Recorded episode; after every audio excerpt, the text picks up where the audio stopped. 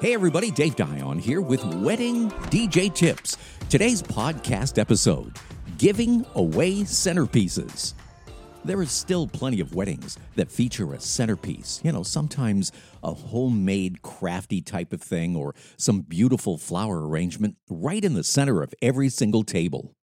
It's very common to give away that centerpiece to one of your guests, one at each table. It's pretty easy to do and can be done in several different ways. You could easily put a little something under the chair of the person who'll get the centerpiece, you know, a little sticky button or something like that. Or the DJ could ask of everybody seated at each table whose birthday is closest to the wedding day. Now, if you're looking for more of a game type of method to give away that centerpiece, here's how it goes the DJ will ask one person per table to come up with a dollar bill. The DJ then starts a piece of music, like the Peter Gunn theme. I used to use that all the time. The guests have been instructed to pass the dollar bill around the table.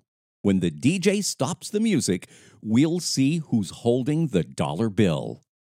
And here's what we do next whoever is holding that dollar bill gets the dollar. And now the kicker whoever came up with the dollar bill at each table gets the centerpiece.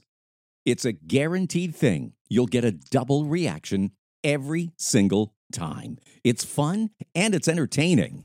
Well, there you go. A couple of ideas related to giving away the centerpiece at every table. You've been listening to Wedding DJ Tips, and I'm Dave Dion.